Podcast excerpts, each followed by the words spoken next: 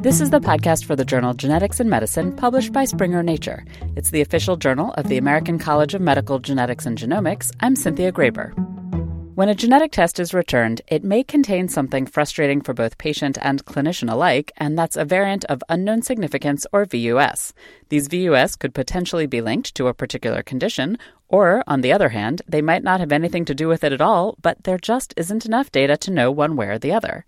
And the researchers have learned more and more in recent years about the connections between variants and diseases. The number of VUS has increased as well, according to David Goldgar, professor at the University of Utah School of Medicine and investigator at the Huntsman Cancer Institute. There's been two things going on. One is that as we learn more, we're able to classify more variants of the VUS. And but at the same time, we're testing a hell of a lot more people.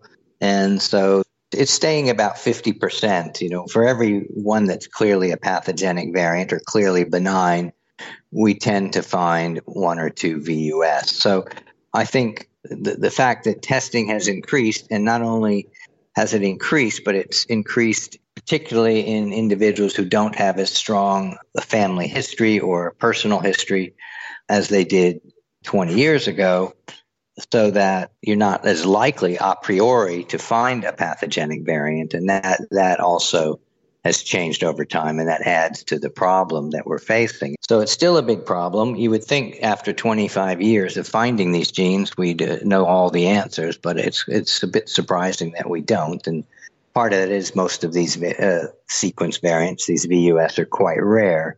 So getting enough data to hand to classify them based on clinical data can be difficult. More than a decade ago, Dr. Goldgar and his colleagues investigated the clinical relevance of VUS in BRCA1 and 2 using clinical genetic tests from 60,000 people.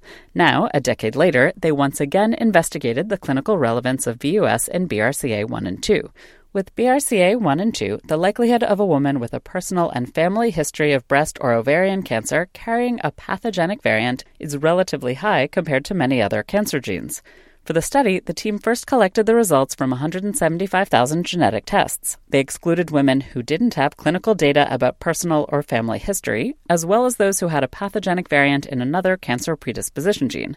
This left just over 138,000 individuals. Basically, what we did was compare the individuals who didn't have a BRCA1 or BRCA2 mutation or even a VUS and compared those to a group of individuals, mostly women, who did have a pathogenic variant in BRCA1 or BRCA2. So we had those two groups, and we had a lot more uh, of individuals who didn't have a variant than those that did, of course. And um, but basically, we developed a prediction model based on their personal characteristics, including some of the characteristics of their breast uh, tumor.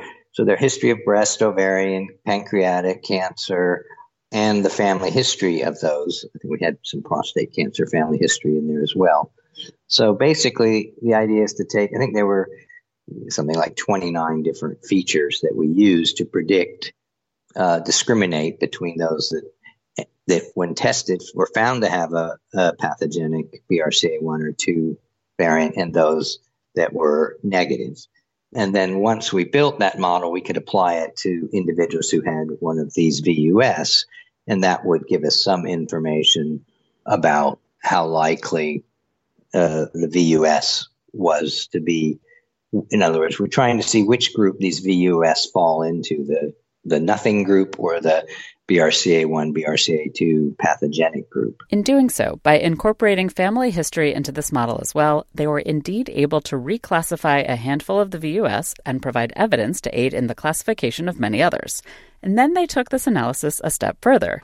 They analyzed groups of variants based on where they are on the gene and the functional changes of the amino acid. We know that there are only certain parts of the gene where the kinds of ch- uh, genetic changes that we're looking for are likely to cause disease. And there's a whole large parts of the gene, these uh, particular VUS, we can almost, but not quite say, well, they aren't pathogenic. Um, no need to worry. And, and so part of what we're doing is generating the evidence that will allow essentially just by saying, oh, this variant was found in this position in, in the gene. Therefore, you know, we can say it's very unlikely to be pathogenic. Dr. Goldgar says this reclassification of groups of VUS is probably one of the most important aspects of this new paper. The results demonstrate that, based on a functional understanding of where the variant is on the gene and what it does, entire groups of VUS are more or less likely to be pathogenic. The team is already using their approach to attempt to reclassify variants as well as classes of variants for other cancer related genes. Dr. Goldgar says that one of the main challenges to date has been how rare these VUS are, and he's hoping the approach of analyzing them with the goal of grouping them, as opposed to determining the pathogenicity for each individual variant, will aid in solving the challenging clinical issue of how to approach VUS. That's why a lot of the main analysis, useful analysis, might have been in this grouping of variants. So where we couldn't make any any inference about a, a, variant that we saw one time, but if it's in a class where we say, well, now we know that that variant is, has kind of an eighty percent chance of being pathogenic. Um, and we can use that information in, in other ways. And as we move forward, we can use these data that are generated from studies like this one to calibrate functional assays.